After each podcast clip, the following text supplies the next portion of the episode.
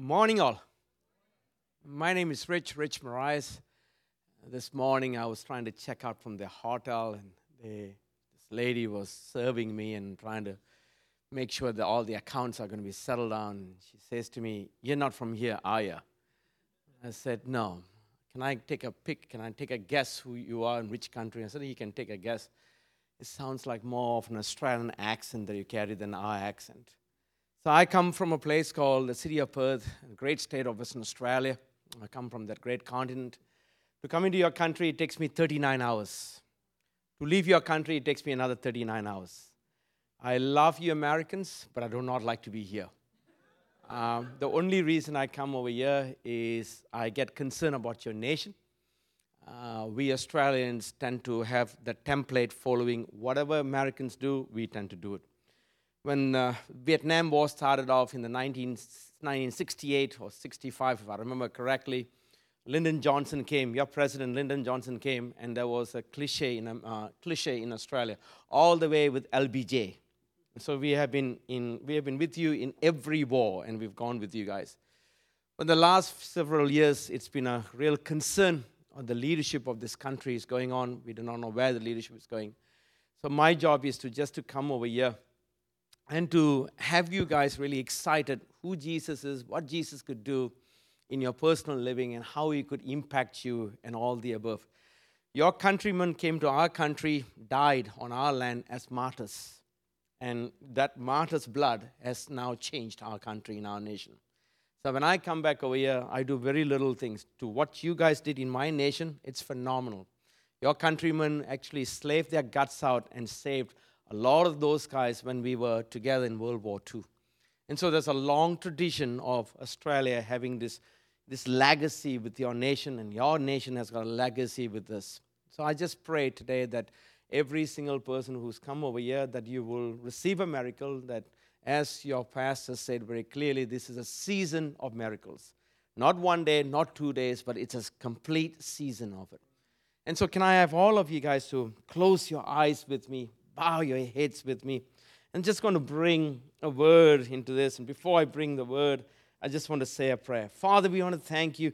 Jesus, we give you praise. Holy Ghost, ask of you right now, in the name of Jesus, God, that you are here, that your presence of your Holy Spirit is here. And we pray, we ask of you in Jesus' name, to those of you who have come here, traveled here, miles and miles and miles, in my language, kilometers after kilometers, God, I pray, ask of you right now, none of them will leave this church, God, without getting blessed out of their cotton socks. We ask of you right now in the name of Jesus, God. Bible says to me that you're the author, the finisher of our faith, God, and if you're the author and the finisher of our faith, you will complete what you have started in our life, God. Give you thanks and praise, and all God's people say, amen and amen. First and foremost, I want to thank Pastor Izzy and Pastor Lena Jones, for your senior pastor, who gave me this platform to come and to be here with you guys. I think Pastor Lena Jones will remember the first time I came over to this church, I was 1 hour late. And I know Pastor Lena, she has forgiven me. And I feel, till this day, I felt terrible. I told Sabata, please take me to your church 1 hour early this time. And so I am here early. I'm just want to make sure that was a day that I still regret in my heart. So I want to thank Pastor Izzy and Pastor Lena Jones. I want to thank also to Pastor Alan Clark. And I also want to thank John Estes, the man who actually introduced me. He's a great man, and I've known him for some time. The last one, obviously, is Sabata and Courtney Pereira. These two cracked me up. Courtney is a very cheeky lady. In my language, cheeky means that you can be mischievous in everything that you say. So we say cheeky. And so Courtney always has me on stitches of laughter. And so I want to thank to both of them. They drive me everywhere. Wherever I go, they're always with me. I want to thank for them at this moment. So if you've got your Bible with you, and just want to bring you something very simple, not too deep in. I know we want deep in every sense of the word, but sometimes going back to our foundation, to our basics, I think it keeps us in line with what God wants to do. To those of you guys who do not know me, I didn't come to know Jesus by the fact that, you know, someone came and preached. I came because I had severe autism, I had OCD, I had Tourette syndrome. I had nonverbal, and I had Asperger's. So I had 5 conditions. And so 5 conditions, it tormented me for the rest of my life. And I tried to kill myself 1975, 1976, 1977, drinking cockroach poison and rat poison. Couldn't die. I'm still alive today. I'm 55 today. And out of that, I then met this great man who's called Yonggi Cho. He died about 2 years ago. He's gone to be with the Lord. He's a South Korean pastor. He's got a church of 1 million people in Seoul, Korea. This man comes in, 7 days of crusade, he runs in. On the 7th day, he's asking the entire congregation. 80,000 people are packed up in this biggest soccer stadium. And at the end of it, with my confused mind, I said to God, if you heal me, if I were to give my heart to you, I want you to heal me within a year. And if you heal me within a year, you have my entire life. I'll serve you for the rest of my life, and I'll give you my last breath. It was a dangerous prayer, and now I'm paying for it.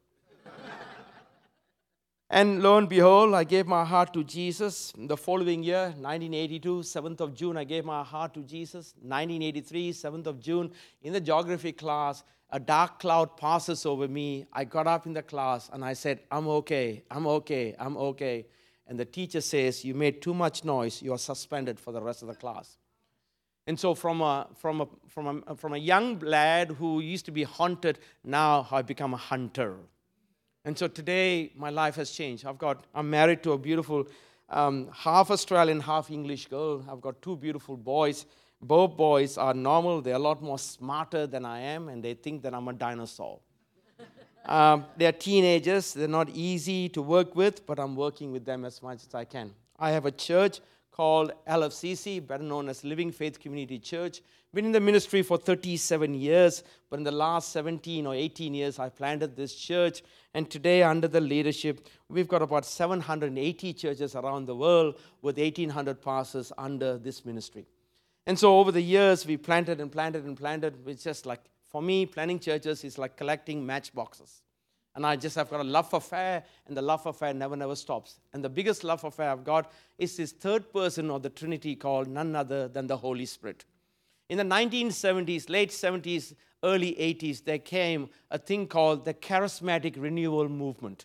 I think it happened in America, but it happened a lot in Australia. And all of a sudden, people will be in the bus, people will be in the taxis, people will be doing something. The Spirit of God sovereignly will come and touch each person. And immediately, they broke out in speaking in tongues.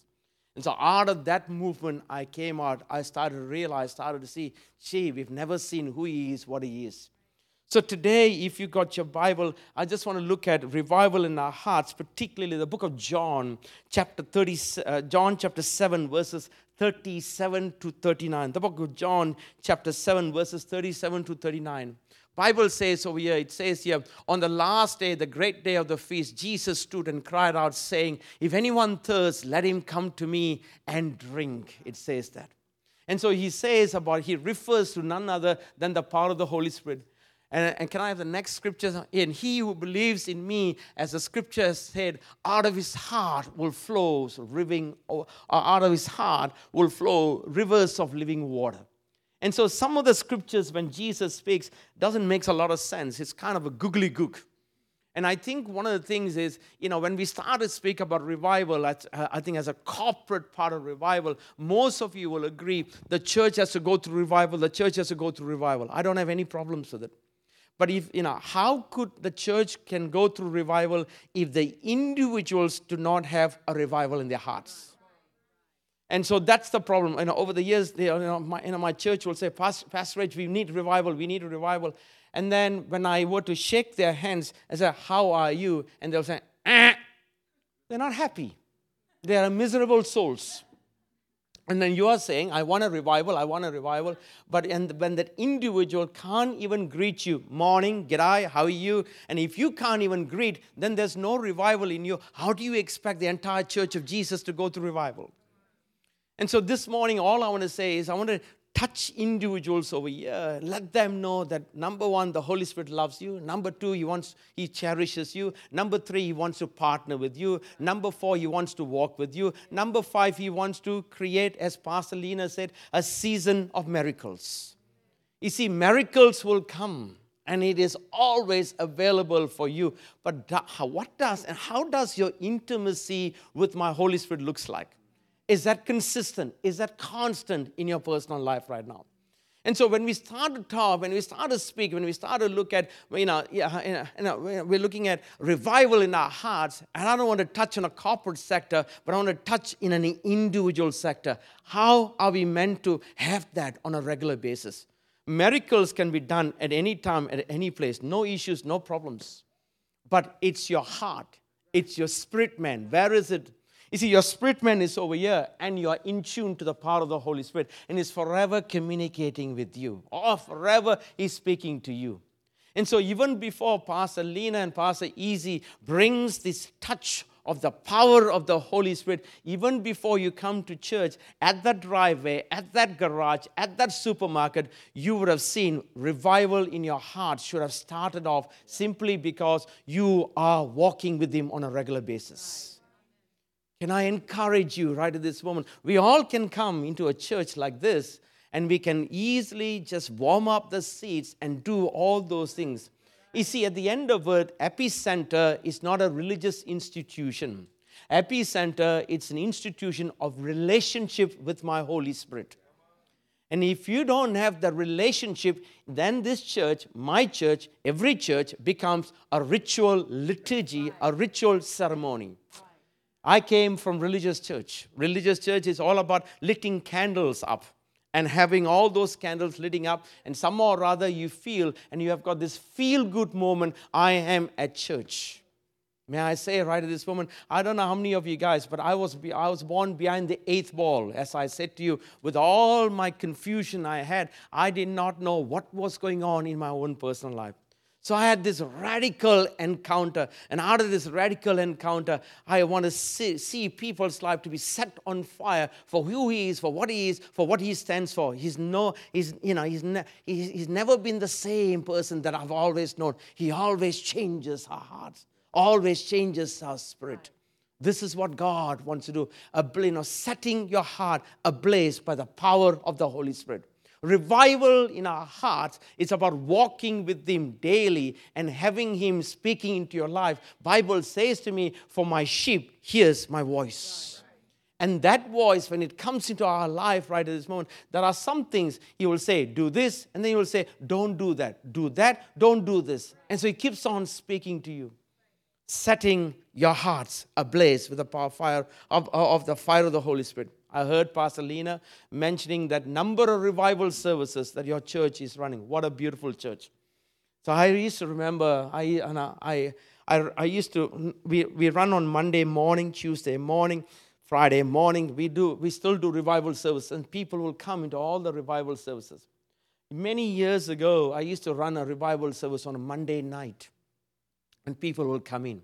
Now, one day, this wonderful gentleman came in with his mother. The mother tricked him and said to him very clearly, we're going to go and visit your auntie. When in actual fact, her heart is to bring his eldest son, 8 feet tall, to this church who do not know Jesus Christ. So she tricks him, she brings him to the church at 7 o'clock, and the revival service, it's at 7:30 in the night. And in that church, I was the only one who was there, opened up the entire church. And this 8 feet tall man comes in, and he says to his wife, he becomes angry, frothy, upset with all the things.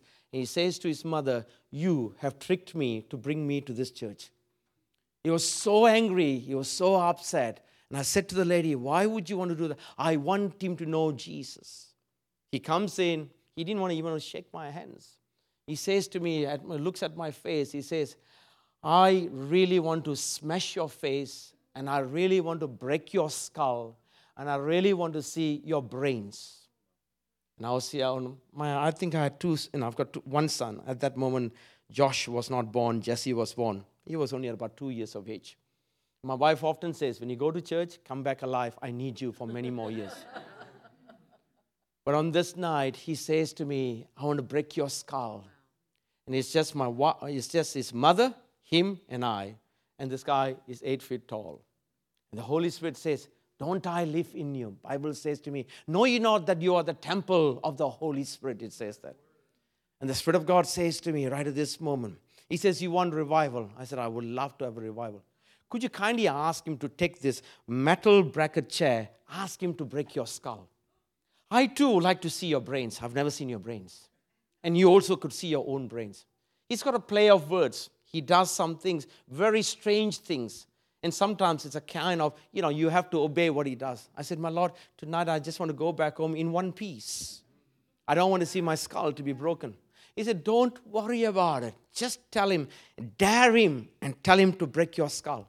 I turned around and I said to this man, John, I just think I also love to see my brains. Would you be so kind enough to take that chair right now, break my skull? I too like to see my brains. He looks at me. He says to me, and then he just stood over there. I said, why aren't you not taking the chair? He said, I don't know what has happened. I want to kill you. I want to take you down. But my entire body has gone into a place of paralysis. He said, have you done a voodoo on me? I said, I don't do any voodoos. I have a relationship with my Holy Spirit. And the end of it, and he's starting to scream in this room. He said, do something, do something. I'm paralyzed. And I just turned around and I just held his hands. My Lord, please forgive him. But what does Bible says? Jesus says at the end of it, please, Father, please forgive them, for they do not know what they've done to me. I said, my Lord, forgive him right now. Right at that very second, 30 seconds, every finger, every hand, every leg, everything became mobile. And he ran out of the church, never to be seen. Interestingly, following week, he comes back to the church again. 8 feet tall man, sitting right at the back of it. I was asking, who wants Jesus? He didn't put his hands. He goes back. Second week, third week, he comes back. Now he sits somewhere in the center of the congregation. I'm preaching. He's listening right at this moment. I said, who wants to give your heart to Jesus? He goes back. The last week he comes. He sits where Pastor Izzy and Pastor Lena is here, right in front of my face. Same man who wanted to break my skull. And at the end of it, I said, who wants Jesus? He puts two hands up. I want Jesus as my Lord and personal Savior. Can I say this right now? Why do I bring this story is this. As a pastor, I can say to all of you guys, we want to see a revival. We want to see a revival. But when it comes to revival in our personal hearts, revival is not only contingent within the building, but every single day, revival is happening in your hearts. This gentleman did not come to church. He wanted to come and to smash my skull, and he didn't want to have any relationship. But the only reason it happened was I was prepared to have the Holy Spirit to do what he wants to do. Have your way with me. Can I encourage you? God is calling you. This church is going to explode. And when it explodes, can I say this right now? You need to back up your pastors and you need to start to support these pastors. Simple reason is pastors can't do everything. We are what we call ourselves. We are not an individual person, but rather we are a team of players. Our job is to just lead you guys, and our job is to show you the love affair of what the Holy Spirit can do in your life. Second point, if you've got your Bible with you, and I want you to come with me right at this moment. And so we've seen on this, and I want to look at the book of Joel, chapter 2, verses 25 to 26. And then when it comes to friends, and I say this, friends and families shall be restored. May I make it very clear? Friends and families shall be restored. To those of you guys, if you haven't spoken to your mom, if you haven't spoken to your dad, if you haven't spoken to your, with your brother and sisters, and you have got an estranged relationship, then my word, not my word, but the words of the book of Joel, chapter 2, verses 25, so I'll restore to you to the years that the swarming locust has eaten, the crawling locust, the consuming locust, and it goes on, and the chewing locust, and great army which are sent among you. So you can see there are different stages of locusts can play against your life right this moment. So the church of Jesus Christ, we come into the church and we've got these leaders, great, marvelous leaders like Pastor Izzy and Pastor Lena Jones. But they will try to speak to you and they will keep on saying to you, this is what you're meant to do, this is what you're meant to do. And I often say, when we start to look at that power of choices. They reckon, scientists reckon, every single day we make about 200 powerful decisions. And in each one of those powerful decisions you make, most of the times we want to get it right, not to get it wrong. But however, our carnal nature always gets it wrong. Would you agree with me? So the spirit nature is connected with the Holy Spirit, but the carnal nature says, no, I'm not going to be compliant. I'm going to go against the wishes of what my Holy Spirit is trying to do. So your families are precious people. They're trying to work with you, and you're trying to work with them. But in the midst of all this, we come into a church, we raise our hands up, we shout hallelujahs, we bow down before God, and all the above. But by the time you get back home, your one and only brother with your biological brother, you can't even speak to him. What happens? Where does the revival in our hearts are gone? The revival in our hearts is within the church, but how do we transform a community when that community is still hurting and there's still pain and agony and suffering going on? John 10:10 says, John chapter 16 verses 33 says, it says, "Ye shall go through tribulation, but be of good cheer. I have overcome the world." Am I right to say? John 16:33 says that so powerfully. And then the other word is, John 10:10 says, the thief comes to kill, steal, and destroy. I, on the other hand, have given you life, life to its fullest abundance. And so the enemy comes and steals everything out of you. But one thing I need to say this to you, there is that last aspect of it. I have given you life, life to its fullest abundance. I have been in ministry for a long, long time. And I'll often say to my wife, human misery never ceases to amaze me. Just when you think you have conquered some form of misery, there's a higher misery is waiting for you right now. I also say to my leaders, and I said, the higher the anointing, the higher the devil wants to come against you. How do you prepare yourself? How do you get this? So that's what I call a contagious laughter. This contagious laughter says, in the book of Proverbs chapter 17 verses 22 says, a merry heart does good like a medicine, but a broken spirit dries the bones. You see, the Holy Spirit in us revives and have a revival in our hearts. It's a contagious laughter of the work of the Holy Spirit. You're like a jelly bean injected with steroids. Never, ever stop. Every single day, you will work and work and work. And why do we do this? Simply because I'm not a workaholic. I look at my calling as not a work. I look at my calling as not an occupation. I look at my calling not as a retirement plan, but I look at my calling as a noble call of God. And that noble call of God, no matter how many hours you put in, you are not asking for extra overtime payment, because your extra overtime payment is waiting in heaven. And so when you serve the Almighty God, He looks after you in every single department of your life. Revival in our hearts. How do we see families to be restored? How do we see our friendships with our friends to be restored? Be just yourself naturally as who God has appointed you. Don't have to become someone like high and mighty and try to be super spiro. You know what super spiro? Super spiritual. So we Aussies will say, are you trying to become super spiro? Be normal. When God is speaking, be normal. We planted a lot of churches around the world. Pentecostals are very famous for being swinging chandeliers. And then the other part of it, we Aussies will say, Pentecostal churches produces loads of fruitcakes or fruitcakeish.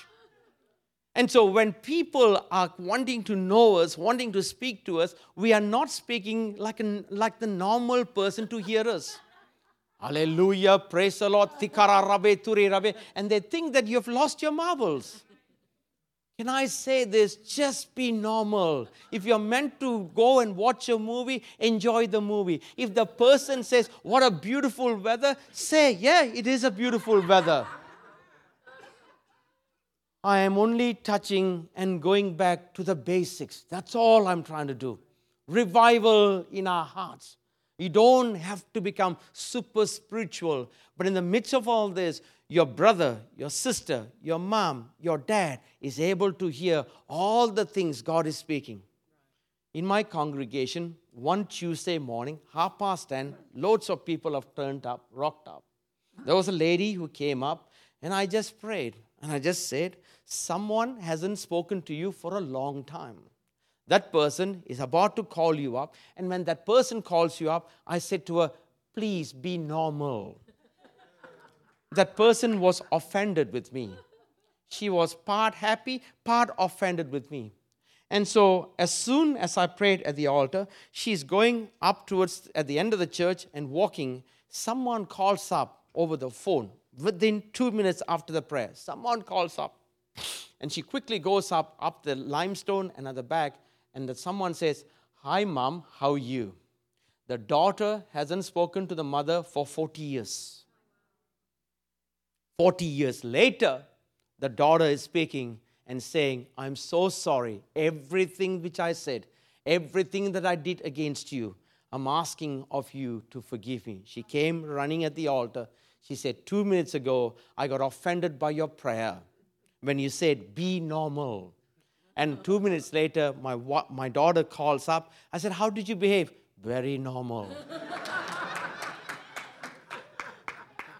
I said, don't pour the Holy Spirit language. Don't pour the Jesus language. Don't pour the Father language. Just be a mother for once. Hear a heart. After hearing the heart, then you could say, could I kindly pray with you? Could I kindly lift you up? Is there any request you want me to carry? Are you okay for finances? Are you okay with your husband? Can I see the grandchildren? Spend the time with the grandchildren, taking somewhere, a place that you could enjoy. Just do the normal things that you are meant to enjoy in the presence of your people. That, my friend, is what we call revival in our hearts. We walk on a regular basis, on a practical way. The Spirit of God will often say, your people are forever criticizing. Demons will often come and say to me, your people are forever criticizing me, Reg. I said, what do you mean? Well, we are not the architect of their destruction. They have been basically self-destructing in their own ways. So sometimes our carnal nature becomes, what do we say back in Australia? We say, you and I can become our own worst enemy. Right. Can I say this? God is calling you for a bigger purpose. Yeah. If God calls you for a bigger purpose, then may I say this? God, the Holy Spirit, one of the first revival needs to start is within your home. You see, one of the things is we pastors can come and teach and preach and get you excited. But we've got another big work. After this congregation, we go back to our wives, we go back to our husband, and we go back to our children. And it's never easy to minister the gospel with them. Because they know. They know you're grumpy. They know you're angry. They know you're upset. They know every character flaw you've got. How are you meant to lead? I remembered recently, my eldest son comes up to me, and he says to me, Dad, I want you to buy for me an iPhone. I said, how much is this iPhone is going to cost? Oh, $1,000. I'm quite sure you got a lot of money, he says to me. I said, I don't have any issue not buying an iPhone, but I don't think so. As a 14-year-old kid, you need to have an iPhone.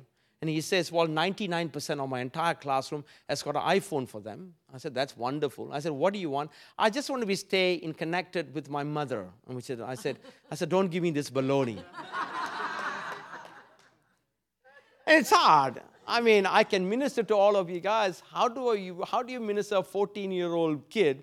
And he thinks he's smarter than I am, and his wings are growing up. Every so often, the father brings the scissors and cuts the wings off.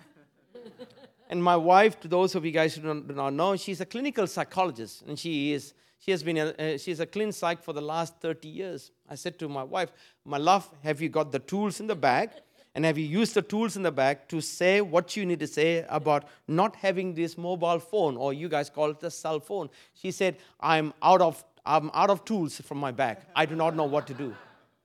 And then he sits down, he argues, he puts a good thesis, debate, and argument. And I said, and this is the hardest part of it. You want to win him. You want to have him, the Holy Spirit. You want to have all those things. I said, my Lord, please do something. He says to me very gently, none of this, really being a fruitcake. Just, he says, close your eyes, will you? I said, I just close your eyes. And I just closed my eyes. And immediately God takes me into a picture. And in that picture, last Tuesday, I see 30 young lads, 14-year-old kids, in the middle of an oval of a soccer pitch. And one person has got a mobile phone or cell phone. 30 kids are watching. I said, I turned around to Jesse. Jesse says to me, so what's your answer? I said, okay, I'll buy the phone for you, but you need to answer me one particular question. And I've got to ask you. Your dad has got a very peculiar question. Last Tuesday, 2:30, in the middle of the soccer pitch, 30 young lads of your age have one young man watching a mobile phone. Could you kindly highlight to me what's going on? He turns around and said, they were watching Pornhub. He said, were you there, Dad? I said, no, I was not there. But my Holy Spirit tells me this is what's happening. He looks at me, he says to me, I suppose I know the answer now to it. I said, what's the answer? The answer would be no from my father, not buying this mobile phone anymore. So he says to me, when will I get this cell phone? At the age of 21. That's shocking. That's from me. And now he's no longer. Now he gets into my car. Whenever he gets into my car, if he's done something wrong in the school, he says, before the Holy Spirit tells you, let me tell you. And then he said to me, I suppose when I find a girl and when I fall in love, I better come and tell you first, because you'll find out what's the sort of girl it is. And so I don't preach. I don't teach. I am a larrikin. The word larrikin doesn't exist a lot. Larrikin means a young man uncut, unkept, but he's full of pranksters. That's who I am. I do a lot of larrikinism in my church. In summer, I don't wear long pants. In summer, I'll wear shorts. And I've got about 90 Hawaiian shirts. So my entire church knows the 3-month summer, there will be Hawaiian shirts, and there will be shorts, and there will be boat shoes. That's how I preach. And that's how I move in my church. And so I've always been a larrikin. And in the midst of all this, he says to me, so I'm never serious with them. I'll never preach. I'll never teach. I want them to chase after the heart of the Holy Spirit. And so now when I sit down in the, sit down in the lounge, or when I do something, both of them will say, what is in the mind of the Holy Spirit, Dad? Both boys will come. What is in the mind of the Holy Spirit? Before we stuff it up, before we do something stupid, before we do something wrong, could you please ask the Holy Spirit what is in his mind? You win your family not shouting, not yelling, not don't do this, don't do that, don't do this, don't do that. They will walk away from God. But if you were to lead in a place of quietness, in the strength of the Holy Spirit, your children will start to run after the heart of the Holy Spirit. So the elders recently have decided, and he says, Dad, I want to become a pastor of a church. I said, are you sure? He said, I'm very sure, because I am falling in love with the Spirit of God. I don't teach, I don't preach, I don't do anything. So ministering to your family members is not easy. That, my friend, is what I call revival in our hearts. You see, before revival comes into your church, the family you come, they have already receiving revival. And they see that revival, and they come out, and then they'll start to teach, they'll start to preach, and then they start to realize who God is, what God can do. Third point, if you've got your Bible with you, I want you to come with me very quickly. I'll finish right now. And I call it this right at this moment. A whole community is being visited. The book of Exodus, chapter 13, verses 21. The book of Exodus, chapter 13, verses 21. As the Lord went before them by day in a pillar of cloud, to lead the way by night in the pillar of fire, to give them light so as to go by day and night. 2.1 million people. Many biblical professors reckon something like 2.1 million or 2 million people God was leading through Moses and getting them out of that place of Egypt and trying to enter into the promised land. But the way that the Spirit of God has been dealing here right now, signs and wonders and miracles. I like Pastor Lena saying, we are in the place of season of miracles. And if you are, and that is a prophetic word from Pastor Lena, out of the work of the Holy Spirit, and if that is the case, a whole community is being united. Only God, the Spirit of God, could do that. And how does He do it? He starts to show who He is, what He is, what He's capable of doing right at this moment. Can I encourage you right now? There's strength in unity. There's strength in restoration. There is strength in the power of agreement. Bible says to me, where two or three are gathered, there am I in the midst of thee. There's a community of agreement. Within the community of agreement, Pastor Izzy and Pastor Lena are here. They have agreed with the Holy Spirit. Now the entire church needs to agree with the leadership, what God has called them for this place. You see, a church can't run on its own. The church needs to run as like a team of soccer players. The book of John, no, the book of Matthew says, he says, Jesus asked young Peter and says, who do you think I am? And Peter says, I believe you are the Son of Man and you are the Messiah. Jesus then reciprocates that by saying, surely this is not, your flesh and blood hasn't revealed to you, but my Father in heaven has revealed to you. And after that, he makes another statement. He says, Peter, on this rock, I shall build my church, and the gates of Hades shall not prevail against it. We are in that place. People often ask me, how far away is God going to come to us? How far away rapture is going to take place? How far away the second coming of Jesus is going to take place? I do not know. I do not know. But all the signs and all the indicators are saying we are very close. But in the closeness of it, while God is doing what He's doing right now, don't focus on that, but focus on winning brand new souls for the kingdom of God. You see, this church is actually a hub to catch as many souls as you can. You see, this walls needs to be broken. This building should be expanded. There should be, and there ought to be more people because the leadership is fantastic. But sometimes in our own hearts, as we are individuals, we become very stagnated. In the stagnation of it, what we will find, we might not be able to see miracles. Pastor Lena and Pastor Izzy will receive miracle after miracle after miracle. But what about all those of you guys who are individuals? Are you receiving miracles? And that's where that scripture that I pull it off and I try to highlight to you right now. God is working through Moses. In spite of the whinging and the complaining of all the people, God is still working. And the Lord went before them by day in pillar of cloud to lead them. And the scripture goes on. But right at this moment, they are traveling on the coats of Moses' anointing. You are now traveling under the coats of Pastor Izzy and Pastor Lena's anointing. They will lead you. But beyond that, there will be a time, there will be a season. You then have to grow in your own rights, and they're feeding you, they're looking after you, but then you then have to take the mantle of being a Levite, mantle of being a priest in your own house. And that is not easy. At the end of it, you and I have been asked and been challenged over and over again. And that's why God, the Holy Spirit, comes. In the book of Acts, chapter 2, we find how the Spirit of God comes. And He emboldens. And let's look at Peter. Peter, on the day when Jesus was arrested, and Jesus prophesies, He says, before the rooster crows, you would have denied me 3 times. And it happened, and he denies Jesus. No, I do not know Jesus.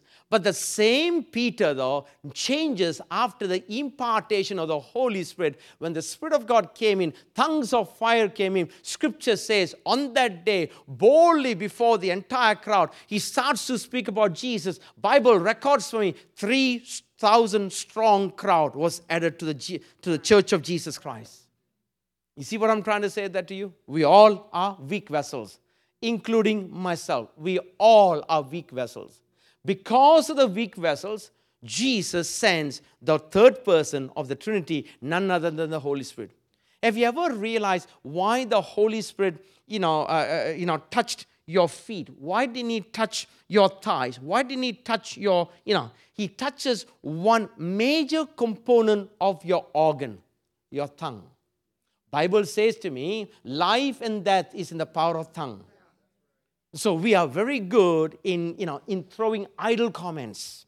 We're very good in cussing a person. We're very good in cursing a person. And we love doing it. So the first organ that the Holy Spirit touches, it's your tongue.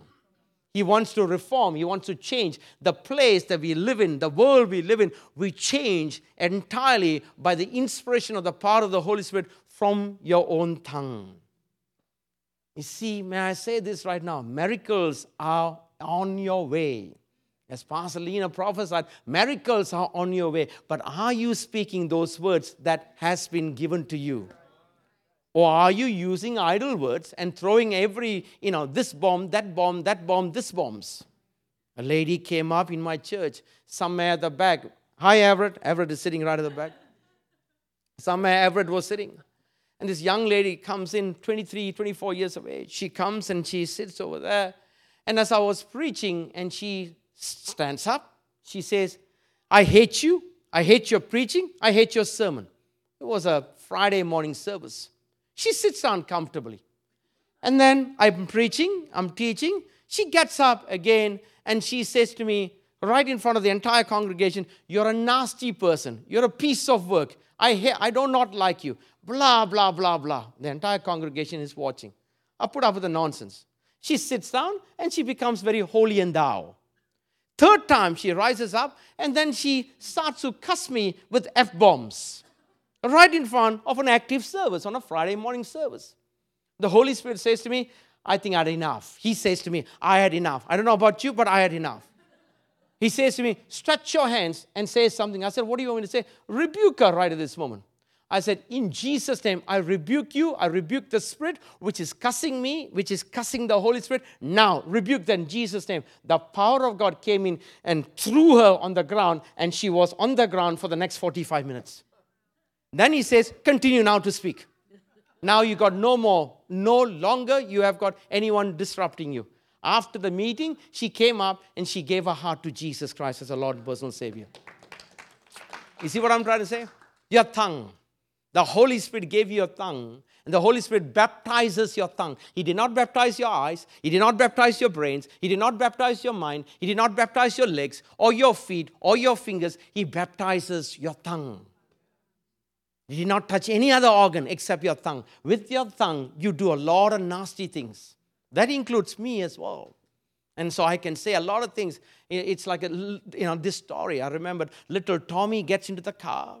And Mom is driving the car. And Tommy keeps on putting his head outside of the window over and over and over again. And Mom says, Tommy, this is the last chance. Put your head in and do not put your head out. Put your head in right now. Tommy says in his heart, I might be having my head in, but in my heart, my head is still sticking outside the window. You see how we are? We have got our own language, our own lingo, how we operate, how we function. So there's a kind of a rebelliousness in us. We will love to control our own destiny. And you and I are the masters of our destiny. And Jesus and the Holy Spirit says, no, you're not the masters of your destiny. I am your master of your destiny. So if he is the master of destiny, then it takes precedence because there's a revival in your heart, revival in your spirit. Can I quickly finish this off? If you've got your Bible with you, come with me into the book of Acts chapter 16, verses 16. Acts chapter 16, verses 16 to 19. A power of evil being defeated. The next part of it, when we do revive, when God the Holy Spirit revive our hearts, revive to do something powerful, there's often what you will say, as you get closer to the Holy Spirit, there are some interesting, unforeseen circumstances works against you because you're getting closer to the Holy Spirit. So Bible says, now it happened, listen very clearly, now it happened as we went to prayer. The enemy does not like you to go to prayer. As we went to prayer, that a certain slave girl possessed with the spirit of divination met us, who brought her masters much profit by fortune telling. And this girl followed Paul and us, cried out saying, "This man are servants of the Most High God, who proclaimed to us the way of salvation." And this she did for many days, but Paul, greatly annoyed, and turned and said to the spirit, he did not say to the woman, he said to the spirit, I command you in the name of Jesus to come out of her. And he came out that very hour. Amazing, isn't it? Once the baptism of the speaking of tongues takes place, your language changes. Your tongue is coated with the seasoning of grace, seasoning of mercy, seasoning of thanksgiving. Once that takes place, the next part of it, as you are going hunky-dory with the Holy Spirit, you then start to rattle the camp of the devil. And when you start to rattle the camp of the devil, you are having this power of the Holy Spirit working with you. But unfortunately, now you have been blocked in every sense of the word. If a blocking is going to take place against your life, may I say this to you right now, you are about to get promoted very soon. You see, a lot of people find when the enemy comes against you, you will find it as a nuisance. But God, the Holy Spirit says, this is another way of defeating the enemy because around the corner, there's another promotion is waiting for you. See, the other thing I find in the Church of Jesus Christ, we have got our theology mixed up. The moment enemy comes, we start to pull back and retract back, and they'll say, let me wait until God looks after everything, and let him get everything right, and then I will go and serve God. That's a wrong way. You see, you need to realize and understand that the enemy needs to see you. When you go into his camp, he's running 10 miles away from you. You are meant to be a fear to him. He is not meant to be a fear in us. The God who's in us, he's more than an overcomer. But we are not. On different levels, we are often in a place of being really pulling ourselves. I remembered some years ago, I kept on ministering in the city of Perth. City of Perth is very famous for clairvoyants, psychics, witches, and warlocks. We are very famous for that.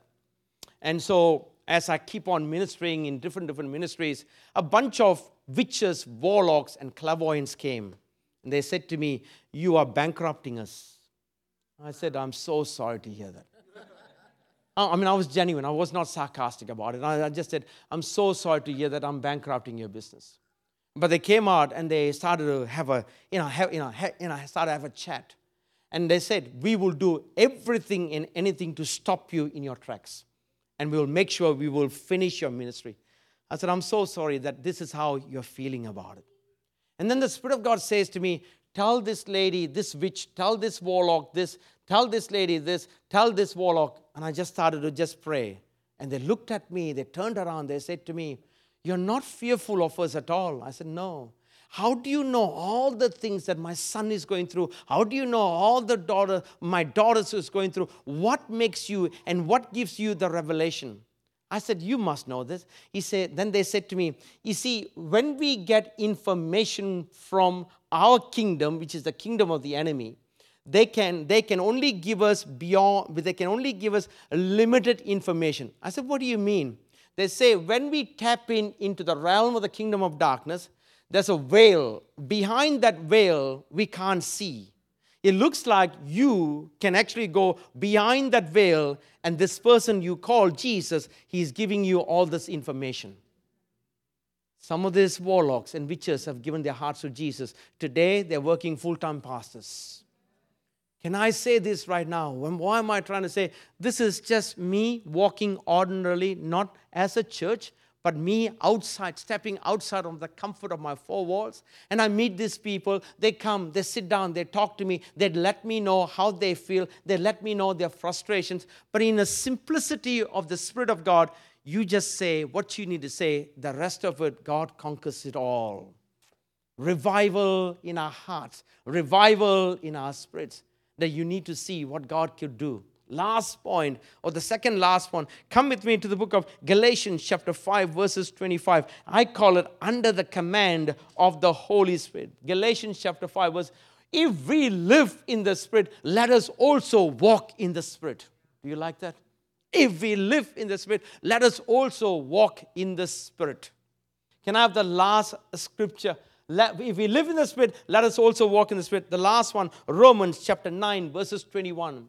Does the potter have power over the clay from the same lump to make one vessel for honor, another vessel for dishonor? Every single person in this place, you are a honorable vessel. and you are a honorable vessel because God is the maker of this clay. You and I represent this clay, and He wants to remodel us. The only reason is He has got this love affair in winning souls for the kingdom of God. I'm an evangelist, but I feel trapped as being a pastor in my own church. I do tell my church all the time, I feel trapped being a pastor because at the end of it, my heart is to see men and women to give their hearts to Jesus Christ.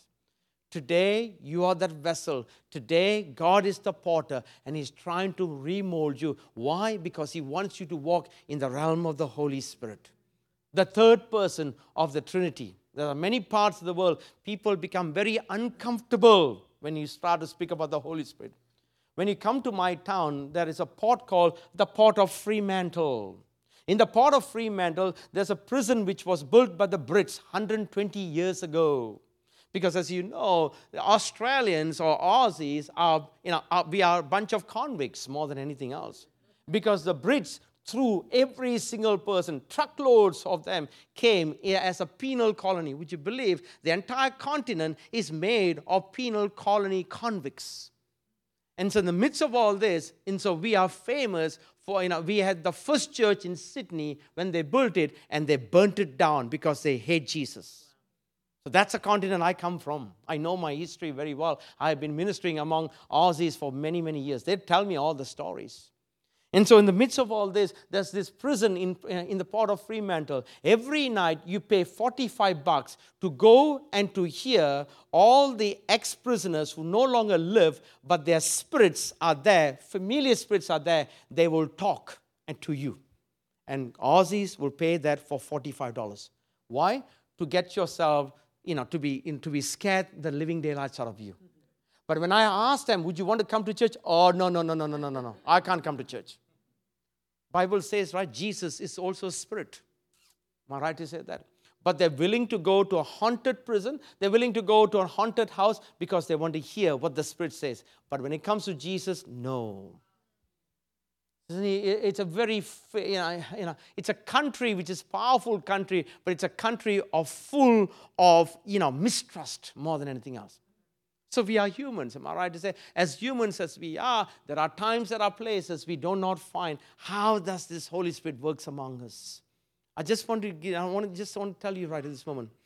I want to introduce to the realm of faith. If you do not know Jesus, today will be the best place to do it. All eyes are closed. All head is bowed. I'm just going to say a prayer, and after that I'm going to bring an altar call. And then I'm just going to finish this, and I'm going to give this mic to Pastor Lena Jones in her hands. And then after that, we'll see how we go.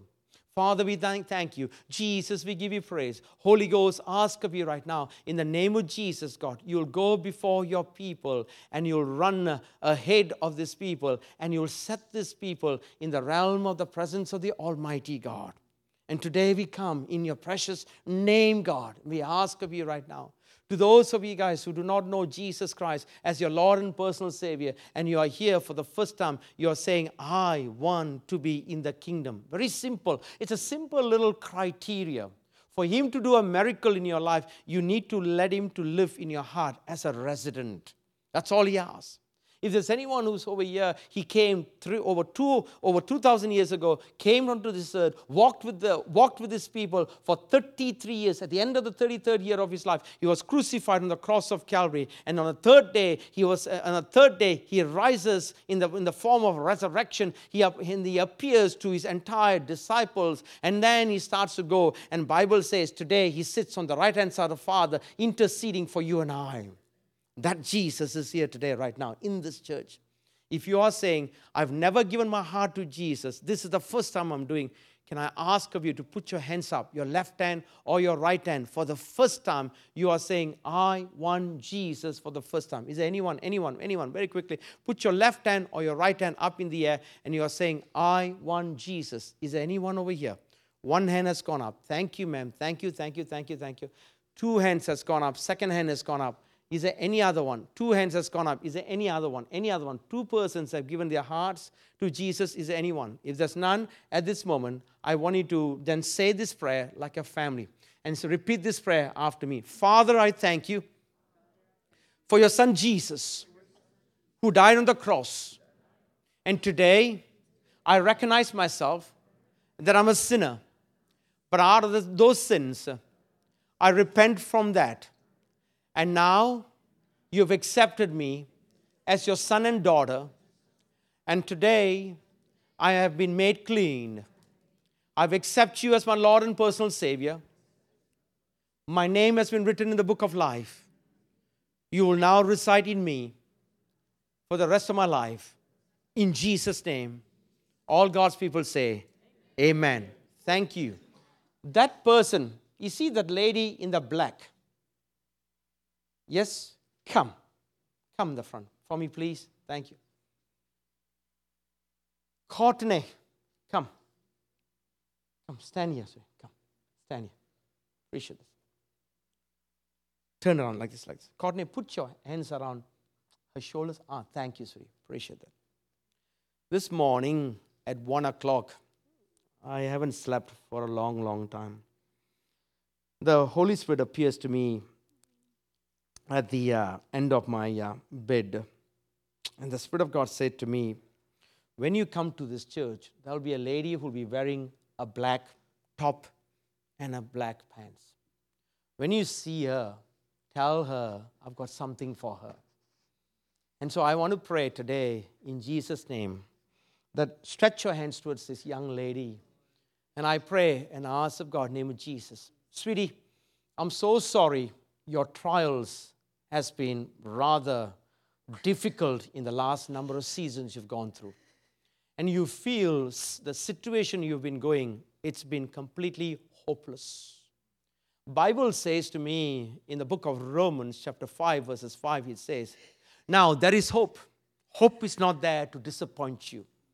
And then the book of Proverbs, it says, when hope differs, makes your heart sick. And that heart has gone through a difficult moment. You are 1 in a million. If there was another lady in the shoes, they would have never survived. You are a survivor yesterday. You are a survivor today. You are a survivor tomorrow. God says to me, before the end of this year, I'm going to change your entire dynamics of your household. I pray and ask of God in the name of Jesus. I don't know you. I've never seen you. But it seems like Daniel chapter 2 verses 28 says, there is a God in heaven. Everything he sees, it becomes naked in his eyes. He seems to know you extremely well. So much so, he rocks up in my room. He said to me, you'll pick her up and you'll tell all these things I've got. You were very good. You were sitting down, minding your own business, having your poker face. But God says to me, within this poker face, I'm doing a deeper work in this daughter's life right now. To those who rejected you, to those who abandoned you, to those who betrayed you, to those who cheated you, to those who robbed you, to those who left you, to those who walked you. Today, I just want to say, you just have 3 more people added into your life. Father God, my son Jesus, and the third person, God the Holy Spirit, will come before your life right now. Touch now, Rex, in Jesus' name right now. I pray, ask of God, in the name of Jesus, right at this moment, a spirit of oppression, a spirit of oppression leaves in Jesus' name. Out in Jesus' name. I pray and ask of God, let that be broken. Never again the spirit of oppression shall be upon this daughter's life. Breaks in Jesus' name. Ah, one more time. You're doing well, sweetie. You're doing well, sweetie. One more time. Breaks in Jesus' name right now. You are now set free. In Jesus' name I pray. Amen and amen. I'm going to give my mic to Pastor Lena. I've been told that we have to leave this building by 12:40. But we have time. Okay. I'm still going to give. And however Pastor Lena wants me to do, I will do it for you guys. But can I thank you for your attention. Thank you for your time. Really am grateful to you guys. God bless you all. Thank you, Lord. I'm going to take a moment and just take up a special offering for Reg. I appreciate your coming. He's not through ministering yet, but we wanted to be able to dismiss those who need to leave at this time. But we will continue ministry for those of you for a little bit, for those of you that can stay.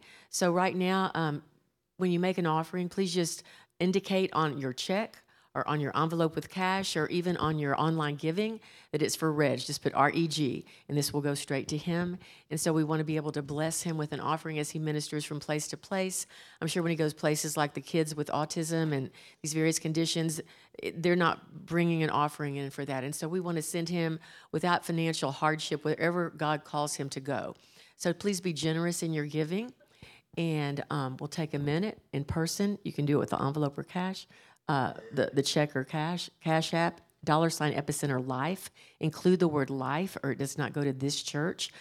Put Reg on it, and then online, text give to the phone number up there and follow the prompts. Carol is the one who came up and told me, Pastor Lena, I believe the Lord has spoken to me clearly that we are entering a season of miracles. And so, Carol, thank you for your obedience. Most of the time, if Carol has a word, she'll give it herself. And for the first time, she told me. And God was on that. And so this is a season of miracles. And so right now, he might have a miracle for you in one form or another. And just open your heart. If you need to leave, you are free to go. And please just feel free to go on. Just go quietly. But if you'd like to stay for a bit, we'll just let Reg see what the Holy Spirit is doing. Thank you, ma'am. Thank you, Pastor. To those of you guys want to come up in the front, please come up for prayer. To those of you, like Pastor Lena said, if you want to exit, if you want to leave this place, you're most welcome to leave this place. But to those of you guys who want to come up, please come up in the front. Other than that, life goes on. And enjoy your people, enjoy your parents, enjoy your brothers and your sisters. And just be normal. That's all I'm asking. If you guys could do that for me, I'll be grateful and thankful. Thank you, guys. Thank you. Thank you.